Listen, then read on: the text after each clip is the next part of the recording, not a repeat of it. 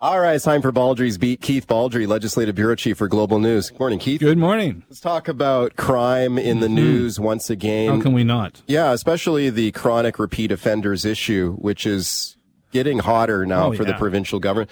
So you've got the two leading uh, cabinet ministers on the on these files: Murray Rankin, the Attorney General, Mike Farnworth, the Solicitor General, Mm-hmm. both now saying they're pressing Ottawa for changes when it comes to things like bail reform for letting letting uh, some of these uh, criminals, repeated criminals, out. Here's Attorney General Murray Rankin here on how uh, provinces are a lot of different provinces are pressing the feds on this. Have a listen.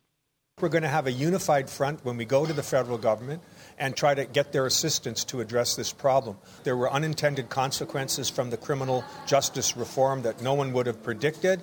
He's talking, I think, there about Bill C seventy five. Yeah, they're all and, back uh, in some of the bail reforms. they're all back in Nova Scotia. A, minist- a meeting of all the justice ministers. Uh, and BC's not alone on this. Other provinces are looking for changes as well.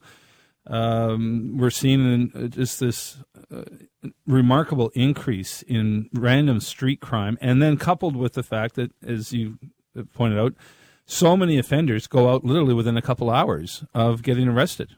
Uh, the bail condition, the whole bail system is now under scrutiny, pressuring Ottawa uh, to uh, change the system. And now, of course, judges and, and Supreme Court rulings also play a role here, which cannot be ignored.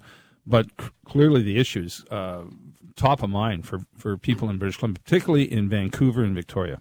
A lot of focus on uh, federal bill C seventy five, which was part of the bail reform package that came through, and the principle of restraint, as it's described in this bill, which essentially leg- uh, enshrines in law and legislation that police and courts should ensure release at the earliest opportunity, and that should be favored over detention. That's what they call the principle of restraint in well, this in I this think law. that's going to have to be revisited. Uh, these are obviously unintended consequences. Uh, I don't think you know the architects of that policy foresaw what's happening now, which is many uh, repeat offenders uh, being re- uh, released and then reoffending very quickly.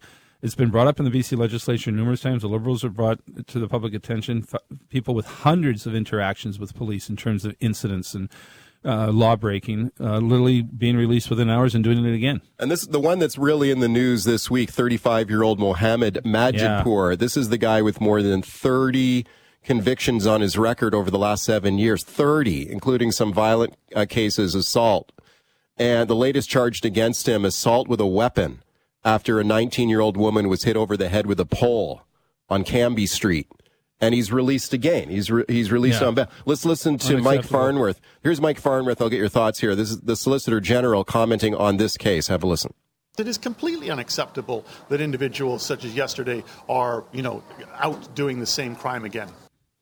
Your thoughts? Well, it says you, you hear the frustration in Farnworth's uh, take there. I mean, the province, uh, in terms of criminal justice system, doesn't have anywhere near the role the federal government does, but it does have provincial crown counsel. So it's going to be interesting in the days ahead. Murray Rankin's the attorney general, and this has been brought up in the House. Mike de Jong, the former attorney general, the liberal MLA, asked Rankin about this uh, last week about uh, his power under the Crown Counsel Act to issue a special directive to crown counsels when it comes to uh, various issues, including uh, one assumes the bail situation. So this is going to come up in the House again. The House isn't sitting this week; it resumes sitting on Monday. You can be sure this is going to be the probably the top issue in question period uh, throughout the week, where the Liberals will be pressing Murray Rankin to step in and issue directives to Crown Counsel to change what's going on. Right. And Rankin has said that he's considering that. He's not ruling it out. He's considering that. One of the issues is the Attorney General always is supposed to be a, a bit removed from the criminal justice branch. That's supposed to be a quasi-independent branch. They they don't listen to politicians in, in determining their policies or their charges. This may be an exception, though. Right. And but he's also pointed out, like, well, okay, I'm looking at that. I could issue this directive, but there's nothing to stop a judge from making the, a judge's own decision. He can't tell the judges what to do. Can't tell the He- judges he what to do. He can't control Judges are also a constitutional challenge to it. Right, but the judges are also following Supreme Court rulings and this this type of thing, and and public policy. So uh, this is a thing that's evolving. It'll be interesting what comes out of Dartmouth in terms of uh, these justice ministers that they can get Mendicino, the federal minister, to, to move on this. Uh, otherwise, the pressure is going to be mounted on Rankin to, to go alone. Okay, let's talk about the looming civic election. Voting day is this Saturday. Municipalities across British Columbia. I know you'll be one of the, the lead analysts for Global Yes. on Saturday night. Saturday night, me and Okay. Richard Zussman and Sophie Lui and Chris Gailus and a cast of thousands of live reports around the, the uh, Victoria Which races? capital. Which races you? I know you're looking at Surrey, right? I'm looking at, in fact, I'm looking at a Vancouver Sun story right now. The Leger poll in, in uh, the Vancouver Sun today uh, has Brenda Locke at 25% For mayor of for Surrey. Mayor Surrey. And then there's a big drop off to 11% for Sukh Dhaliwal and Gordy Hogan, Jinny Sims at 8 and McCallum at 7%. Now, this is a poll. We don't know. I'm not sure what the sample size is here, the margin of error. I expect, though, even with a small sample, 25% for Brenda Locke, 7% for Doug McCallum. That's a big gap for him to close. And I think the odds now favor Brenda Locke, as you and I have speculated, winning, um, the mayor of Surrey winning with 25% of the vote. Yeah, and you know, here's a guy who's got that that mischief charge hanging over his head. His trial is Pu- not until public after mischief. the election. Public Public mischief. mischief. And you know, this is the guy who's made all these crazy crackpot promises for like 60,000 60,000 seat stadium with no parking. build a canal through the middle of Surrey. I mean, you know, some of this stuff is just off the rails. He could, but he could possibly win. You like, Well, he could win. This he poll- can't win with seven percent. He's not going to win with seven percent. No. So this poll suggests he's in serious trouble. But again, I haven't seen the methodology, the sample size, that type of thing. But it is interesting, even with a huge margin of error, twenty-five percent to seven percent. That's almost insurmountable for someone to catch Brenda Locke. Surrey City Councilor Brenda Locke. So you think she's got a lock on the A mayor's Locke, office? Locke has a lock. It seems. It, it would appear. What about Vancouver? What are you looking for there? I think the momentum's with Ken Sim and ABC. Um, Talking to some some observers yesterday who certainly know what's going on in the past, uh, think the momentum has shifted to Ken Sim and, in the ABC. ABC has a number of incumbents. Incumbents in municipal elections tend to do very well because of name recognition, low t- voter turnout. So expect the incumbents to do well, and, there's a number of them with who've now, um, like Lisa Dominato, Senator Kirby-Yung, have quit the NPA, moved over to ABC.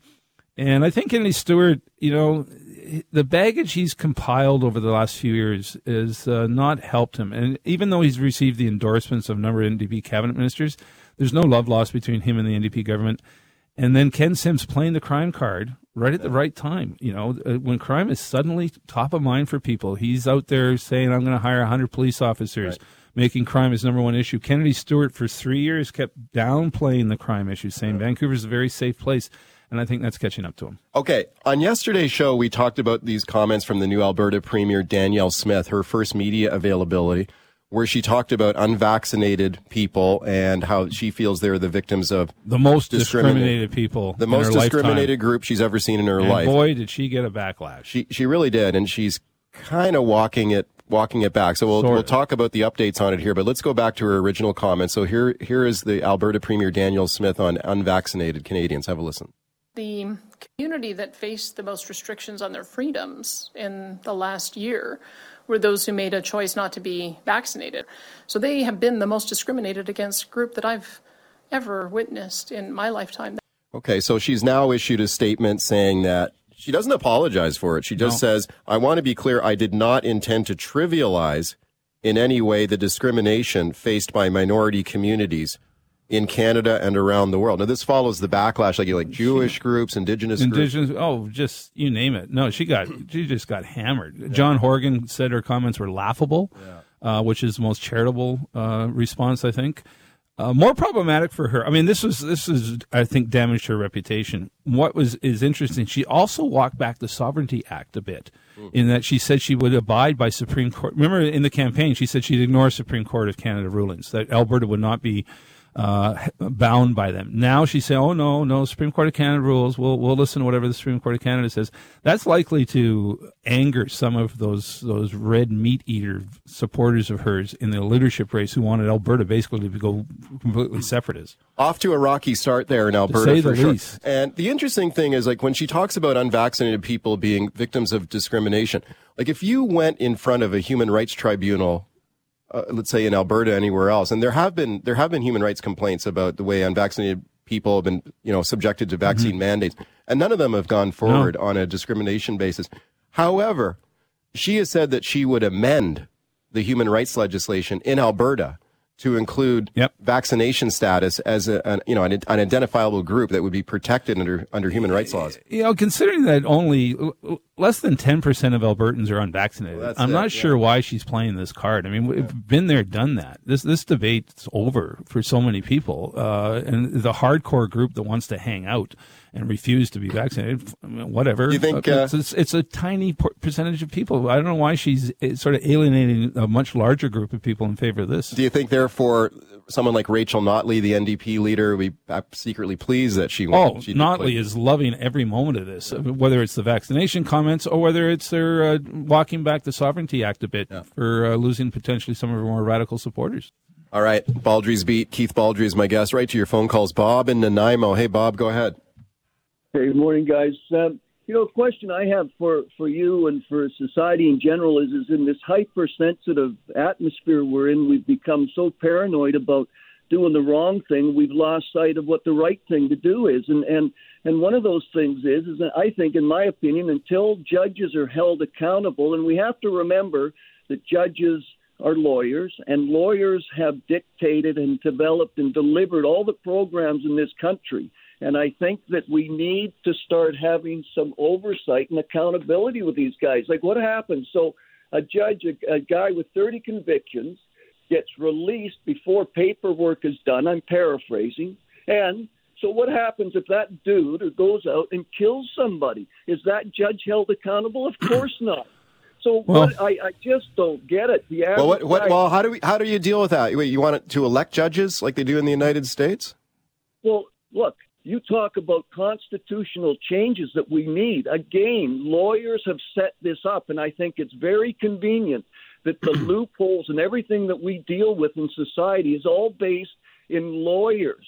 And I think that there's no oversight. It's like Okay. police investigating police. And again, yes, should we vote them in? I don't know if that's the case, Mike, but we need to have judges accountable. We can't keep going like this. Thanks, thanks for the call. Well, thanks ev- for the call. every system's going to have its flaws, uh, but I'm not sure going the route of electing judges as we do in the states is the way to go. There's so many cases down there of corrupt judges, incompetent judges, and when you want to decry lawyers, well, this is a specialized occupation and it requires legal training. So I'm not sure, you know, getting rid of the lawyers as judges is going to make a, uh, a positive difference either. But there is some political discretion here, of course, in, in the way the system operates. I mean, we saw that in the fact that Rankin has talked about, well, he did, did have authority to potentially issue some directions which to is going to be interesting. Again, traditionally, attorney generals stay back a bit and let the ju- judiciary and the Crown Counsel, the prosecutorial branch, operate independently, and we'll see if that holds going forward. I'm not sure it will. Don in Vancouver. Hi, Don. Go ahead. Hi, I just had a bit of a comment to make about these people who feel marginalized, uh, the truckers who feel marginalized. I just want to say I, I'm an immigrant. I was uh, I'm, I've been in Canada uh, one year. I was I was only I was 48 years old. I've only been out of this country one year, and um, I felt marginalized all my life. Now I got to say the last few years have been a lot better since all these uh, you know uh, people have come with equal rights and and and pushing for freedoms for everyone, uh, equal freedoms. But for them to make these comments just for the sliver of time, like maybe the last two three years where they've been marginalized, if we, if we want to use that word, for them to come out and and have all this backing about you know we we're having discrimination issues, it really bothers a guy like me who's seen it all my life, and they don't know what marginalization means until they go through, uh, you know, walk a mile in my shoes. Okay, thank you for the call. Talking about unvaccinated people, of course. Well, and he mentioned truckers, the trucker convoy. Yeah. So yeah, I mean, these people um, to compare themselves to people who are actually are marginalized. Many people who are racialized are, is a bit much, and that's always been a sticking point for many people right from since this thing began. Yeah, a lot of it will come down to, you know, again, we go back to sort of case law, precedent when it comes to discrimination.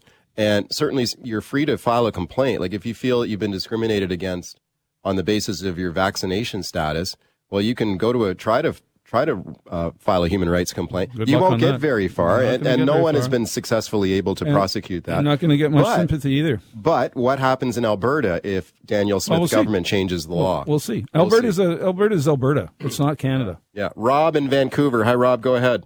Yeah, I want to switch to municipal politics for a second. Sure. Uh, you know, yesterday you talked about the endorsements Kennedy Stewart received, including one from David Eby. Now, I understand that somebody mentioned to me that David Eby's constituency office manager is running uh, on the ticket for council under Kennedy Stewart's banner. So, you know, maybe he wants to help out a friend. Thank well, you. I think it was a. I don't think it was a smart move for Eby to endorse Stewart. Like, why? Why get into this? Uh, he's going to become the next premier. Uh, I really don't think it's appropriate necessarily for him to, to sort of affix his name to one of these candidates because he's going to have to work with Ken Sim if Ken Sim wins here.